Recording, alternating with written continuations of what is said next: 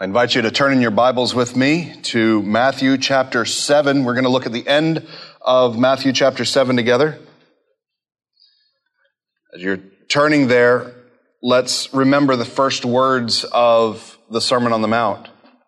Blessed are the poor in spirit, for theirs is the kingdom of heaven. Blessed is the poor in spirit, for theirs is the kingdom of heaven.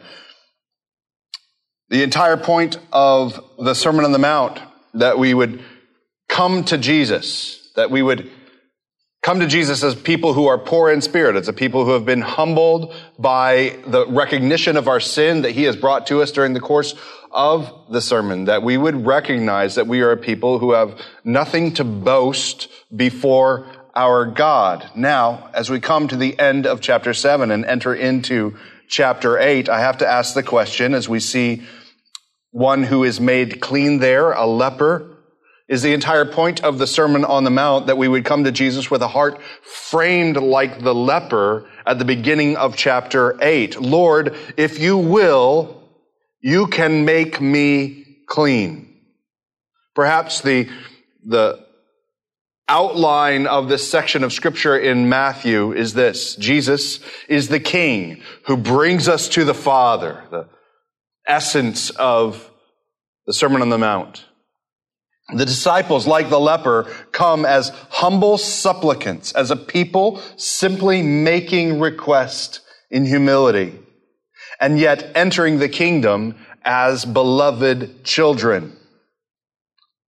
And what we discover is that the way of the king is the way of restoration.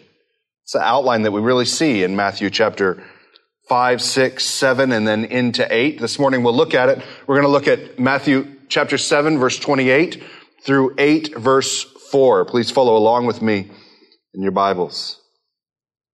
And when Jesus finished these sayings, Matthew is now entering back in to the narrative. We've had a wall of red text. If you've got a red letter Bible, we've had a wall for three chapters of Jesus' very words, his teaching, and now the narrator re-enters.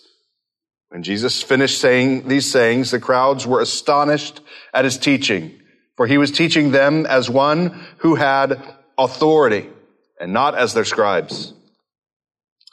Chapter 8. When he came down from the mountain, great crowds followed him, and behold, a leper came to him and knelt before him, saying, Lord, if you will, you can make me clean.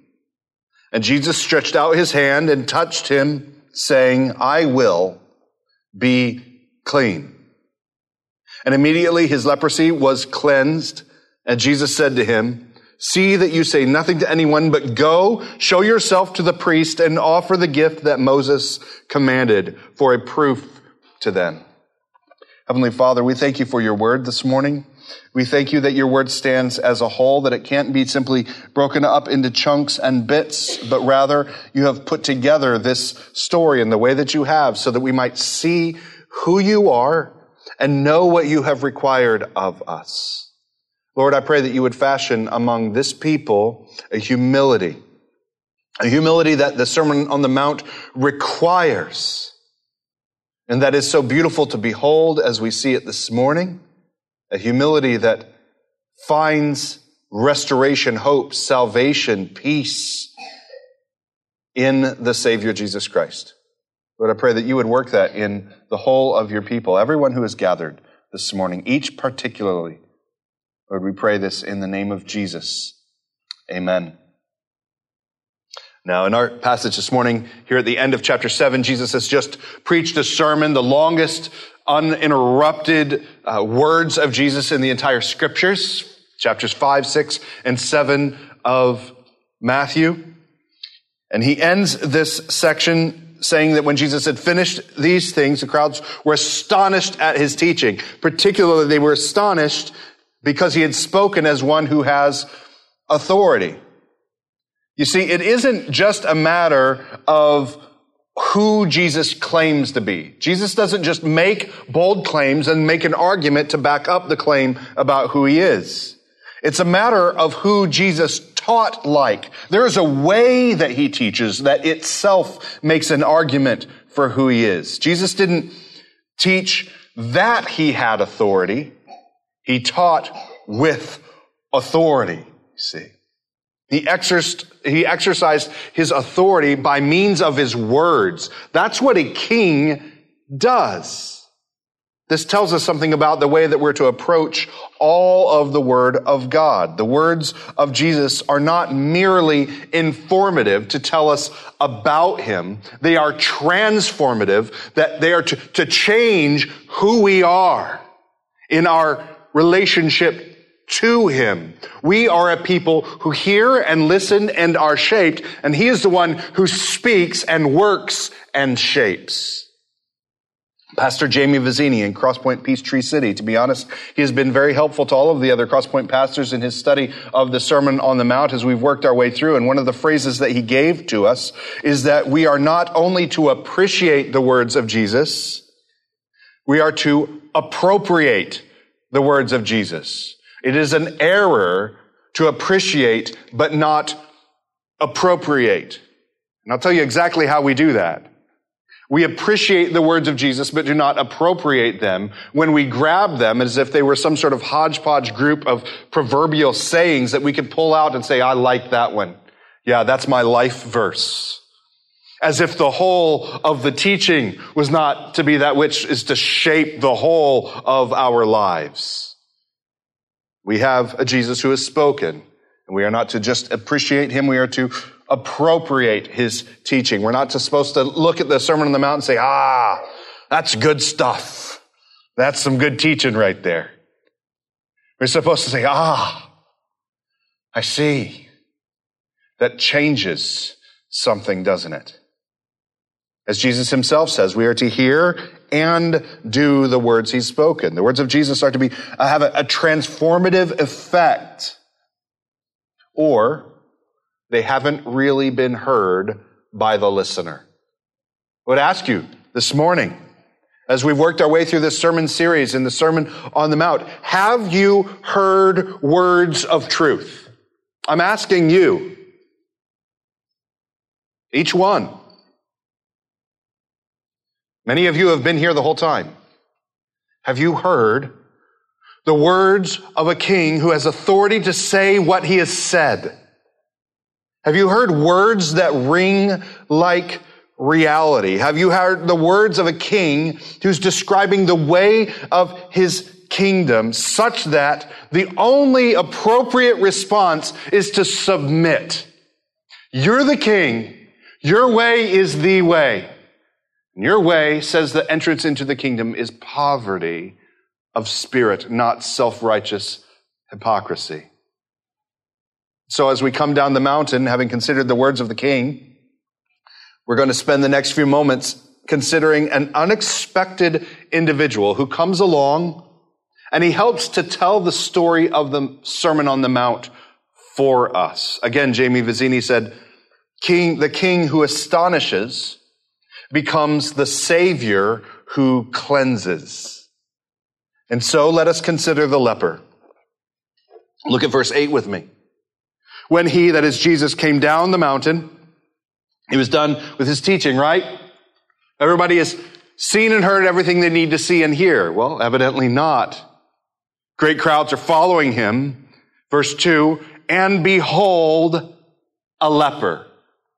Now, if you're anything like me, as you read the scriptures, you're going along, you've heard it before, you're sort of reading, and behold, a leper came to him and knelt before him and you miss that there's like this word that's in there that is utterly unnecessary, it could simply say, and a leper came. But it doesn't say that. It says, and behold, look, notice, see, be astounded by the fact of what happens next. Behold, a leper came to help us to behold, to help us to understand, since maybe this is not something that we would see in a regular context and a regular walking, though some of you I know have seen this. Leviticus chapter 13 helps us to behold the leper, the leprous person who has the disease, shall wear torn clothes and let the hair of his head hang loose And he shall cover his upper lip and cry out, unclean, unclean. He shall remain unclean as long as he has the disease. He is unclean. He shall live alone. His dwelling shall be outside the camp. Friends, I, I hear that, and I feel like I see something different than when I just read and behold a leper. I, I hear that and I say, wow, this isn't a, this is no small happening that is happening here that a leper, the one who isn't supposed to come up to Jesus and say anything, supposed to be off in the corner in the shadows saying, unclean, unclean, not Lord, unclean, comes to Jesus. Look at the end of the passage. He is unclean. I didn't need that sentence. He's already said it like three times. But the scriptures want us to be clear. The leper is unclean, shall live alone, and his dwelling shall be outside the camp. We'll come back to this in a little while. But you know that those few sentences at the end of the description of the leper that is actually a very extended description. I've only given you the last bit of it. You know, those last few verses are a near identical description to hell. The dwelling place of sinners who have been cast out from the presence of God. They shall dwell alone, and their dwelling shall be outside the camp. And behold, that one comes to Jesus and says, Lord.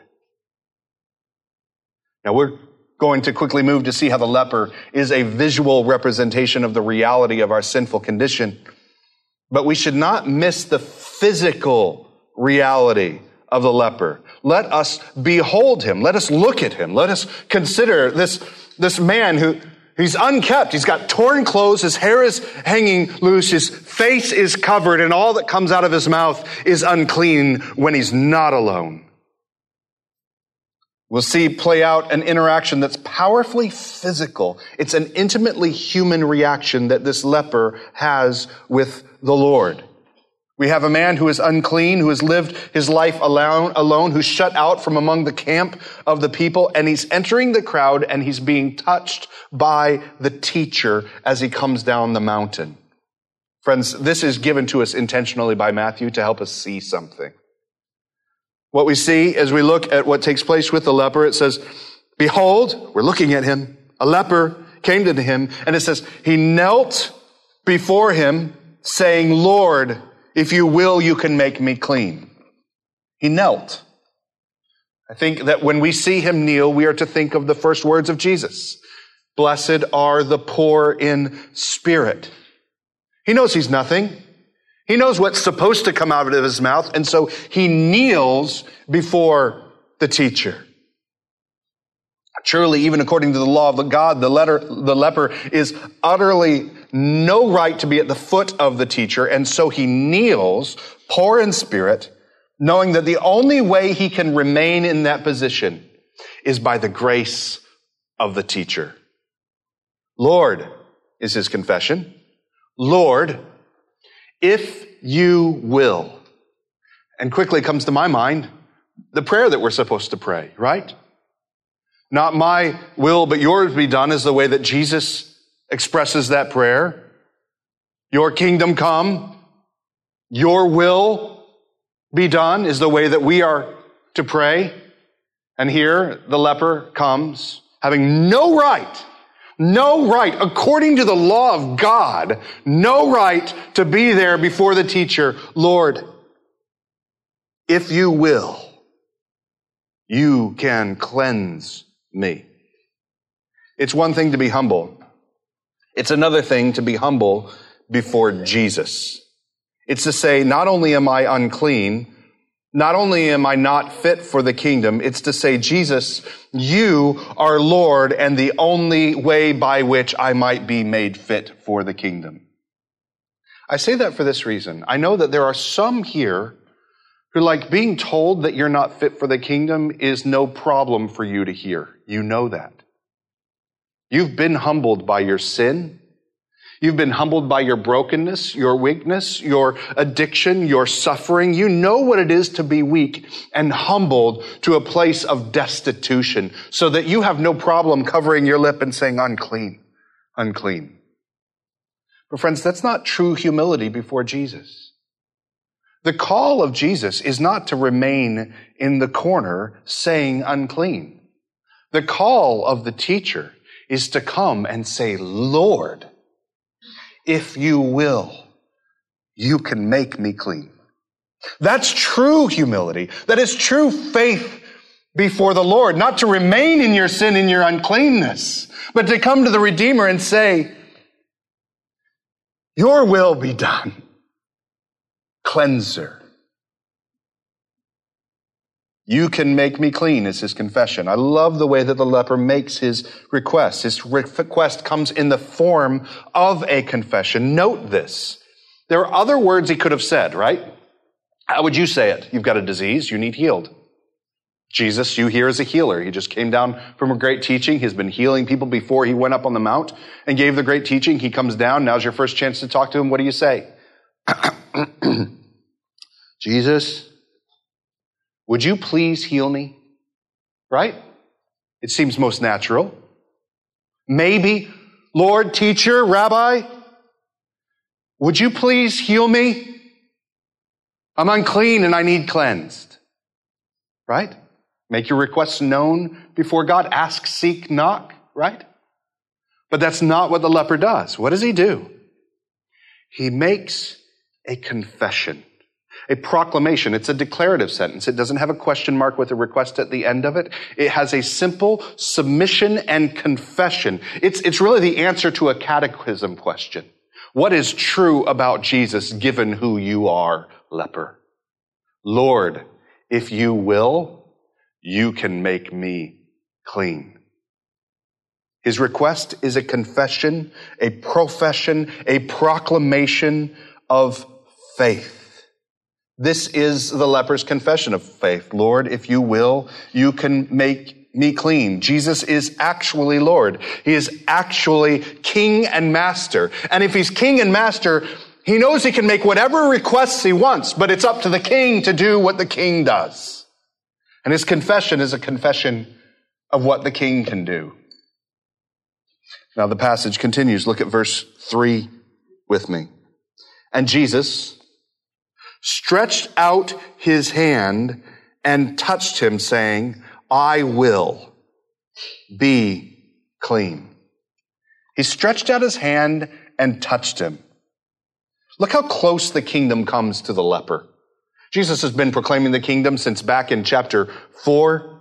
When Jesus proclaims the gospel of the kingdom, the essential reality of the good news of the kingdom is that the good news of the kingdom is at hand. And here, the king and his kingdom literally reaches out and behold, touches the leper.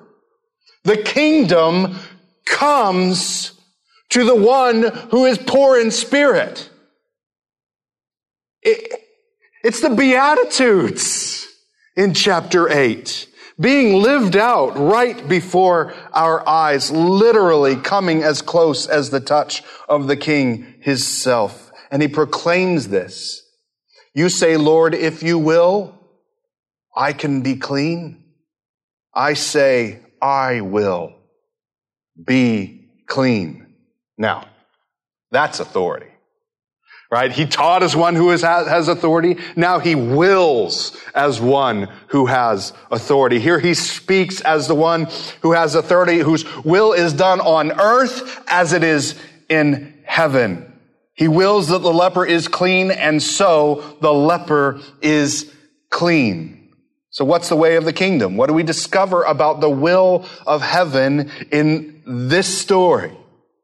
The will of the kingdom is healing, restoration, wholeness. It is to be made right and to brought, be brought into the kingdom of heaven. So let's frame the story, uh, according to the way that it's presented. The leper is unclean. He's not whole. He's unrighteous and unworthy. He comes to the Lord in this, that state. Nothing changed. When he was in the corner, he was unclean, unclean. When he was before the Lord, what was he? Unclean. Nothing changed. And there, in the state of his poverty, the Lord reaches out according to his will, speaks his word, and by the authority of his will and by the authority of his word, he's cleansed. And he offers this instruction with the instruction to go see the priest. The leper is restored and the righteous fellowship with God is restored and the righteous fellowship with his people is restored according to the will of the teacher. I want to read a, a lengthy quote from Pastor Kent Hughes, whose commentary has been helpful during our time in the Sermon on the Mount. Kent Hughes writes this. the plight of the leper illustrated the effects of sin, though the leper was not actually any more sinful than anyone else. That's important for us to remember. R.C. Trench, the great Greek scholar and the inspiration for and first editor of the monumental Oxford English Dictionary. Some of you know it by the OED, right? He recognized this, saying that though the leper was not worse or guiltier than his fellow Jews, nevertheless, he was a visible or a parable of sin, an outward and visible sign of innermost spiritual corruption. The leper is a physical illustration of the heart of every human being. Pause there. You know, I like movies. Like going to movies. I like music. I like listening to music. But when I go to the movies and I listen to music, all I hear is listen to your heart. All I hear is look deep within and you'll find the light to shine and move forth and dream big dreams. Well, the illustration that God has given us from the very beginning of the giving of the law is look at the leper. You see, I can't look into my heart. I look in there and I get real confused because the heart's deceitful above all things. And so he gives us this metaphor, this illustration, this outward visible sign of what it looks like in the heart of darkness. And if I was to look there and I was to see clearly, I would see a leper whose role is to cry out, unclean, unclean. There's no light within to shine. And when, when I do have clarity on who I am and the way that I walk, I, I see it when I have freedom to act like who I want to be, when I feel anonymous and I consider what I'm like in those places, the leper shows up. All else is just hypocrisy. He continues, the leper is a physical illustration of the heart of every human being. If for a moment we could see a visible incarnation of ourselves apart from the cleansing work of Christ. Listen, listen to that. Note of hope.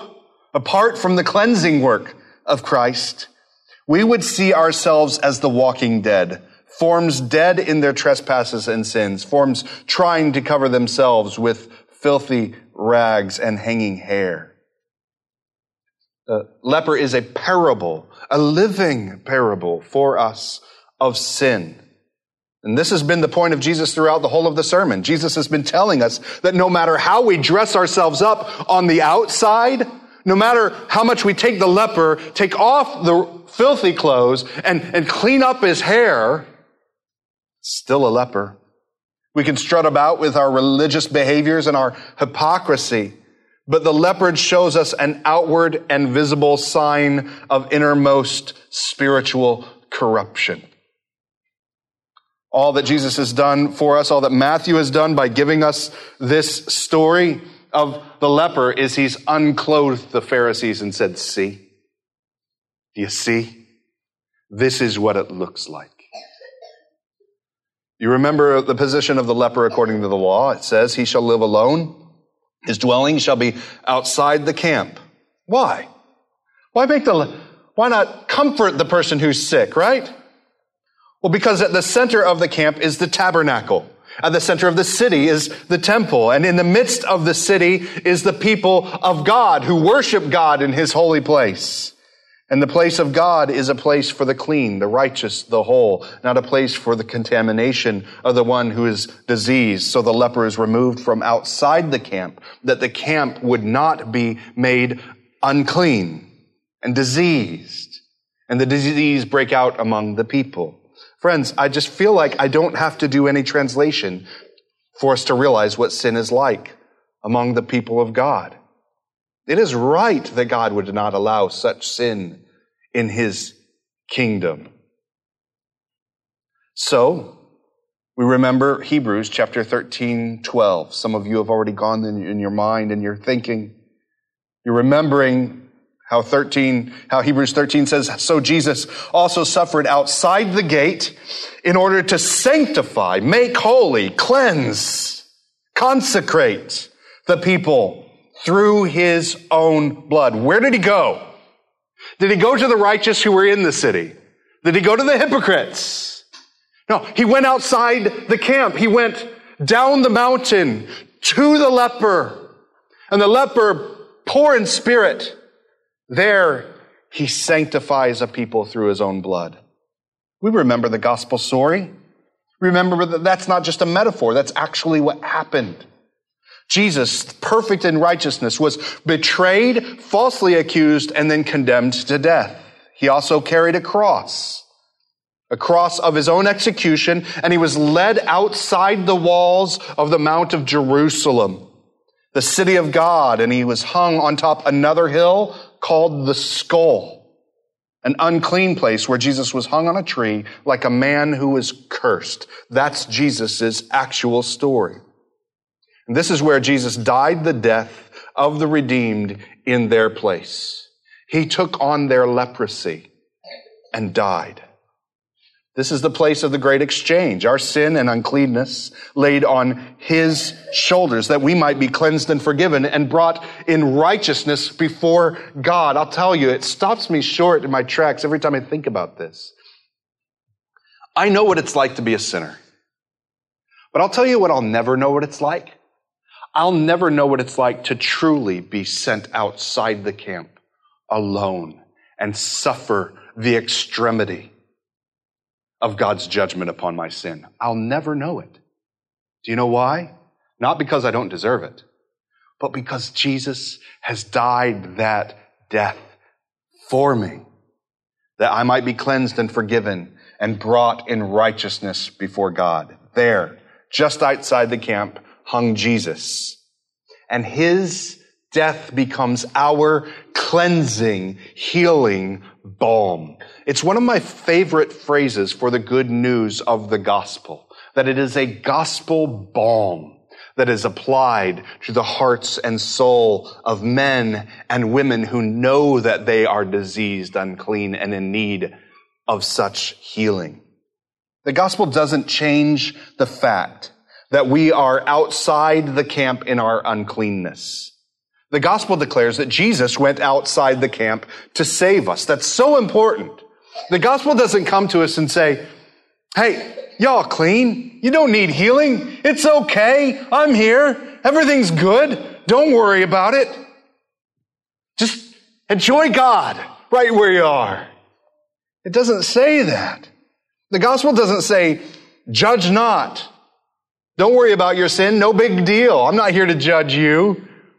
The gospel says, judged in your place, where you ought to have been judged.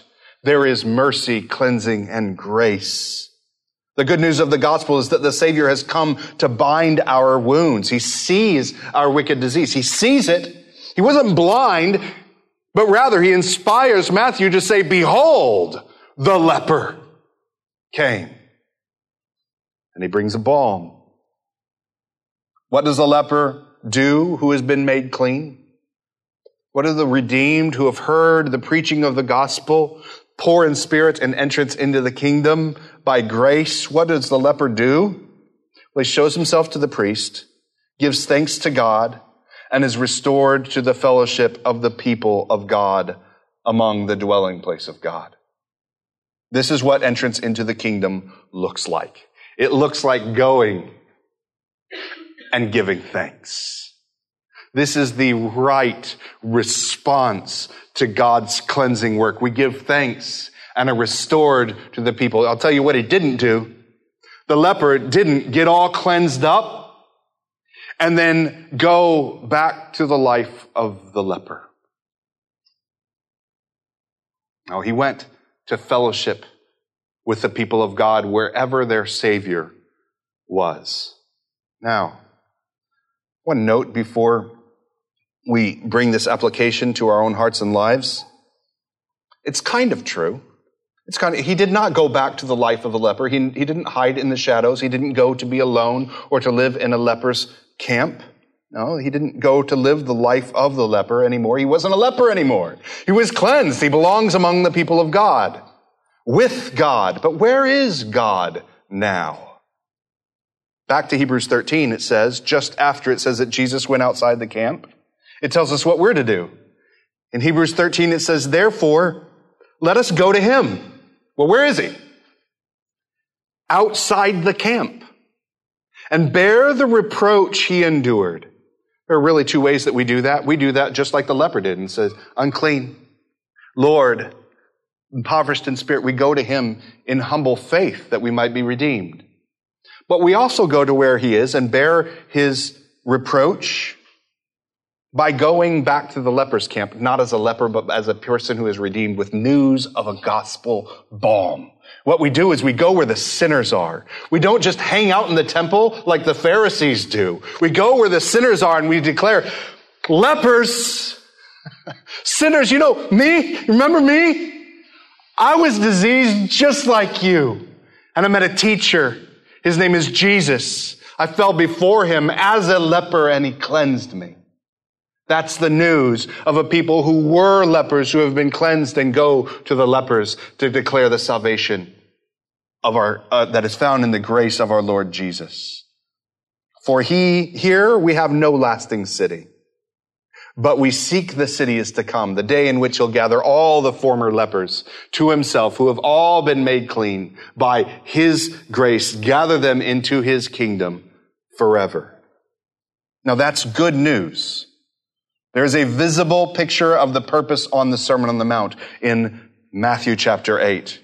Remember the leper huddling in the corner crying unclean? You remember that? Now, imagine that leper. He's huddled in the corner crying unclean. Now he sees Jesus. He stands up. He walks over to Jesus, humbles himself, kneels down, poverty of spirit. Lord, if you will, you can make me clean. Jesus wills. He goes, he goes to the temple. He goes to the priest. He makes his offering of thanksgiving and he is declared clean before the people. So now he has fellowship with the people. And then the next time we see him walking around Jerusalem, we see him standing on a street corner praying for all to see him. Rejoicing with great words, lofty words. And then condemning people who don't keep the law like he now keeps the law as a consecrated one. Imagine him standing looking on at the sinner or tax collector and saying, thank God I'm not like the sinner and tax collector anymore. Does that even make any sense? That's what the Sermon on the Mount is about. It's about a people who walk around in hypocrisy, pretending like they aren't lepers. It's a call to people like you and I that we not forget who we are apart from the cleansing word and will of a redeemer. No, the truly cleansed, the truly redeemed are those who know that they have entered the kingdom not by their righteousness, but by grace. They know that they are a people who have been cleansed. We're a cleansed, not a clean people. We're a cleansed people. They know what disease and filthy rags feel like, and they know what it's like to cry out unclean, and they know what it's like to cry out cleansed, cleansed by Jesus. And we go to the unclean and we cry cleansed, cleansed by the grace of Jesus. The leper in chapter 8 is an example of someone who hears, believes, and does the word of God, he who has appreciated and appropriated the words of Jesus. And so I would ask you, do you know that apart from the cleansing work of Jesus, you too are dead, leprous, condemned in your own sin? Do you know that? Everyone, do you know that? Have you knelt before the king to cry out in faith? Have you made that confession? Lord, if you will, you can make me clean. And so this morning I call you, if this is you, make your prayer in faith. Lord, if you will, you can make me clean. And know that the whole of the testimony of what Matthew and, and, and Jesus' sermon is all about is that we would know he wills. This you can ask, this you can seek, this you can knock, and he will cleanse you. Heavenly Father, it is a beautiful picture of grace. Behold the leper. Lord, I pray that we would see who we are, that we would see our hearts apart from the cleansing work of Jesus. That we would see that we have no hope, that we would remember, as Ephesians 2 says, who we once were in the paths in which we once walked. But God by grace through faith, we have been redeemed. But Lord, I pray that for each one that we would examine our hearts, and for the one that knows that they are a sinner, this is a grace, but has not cried out to you in faith, but has rejected your cleansing grace over and over again, whether it's in pride or self-righteousness or in ignorance or in foolishness or in a desire to sin just a little longer. I pray that they would see what their sin has done. They would see what your grace has done for this leper.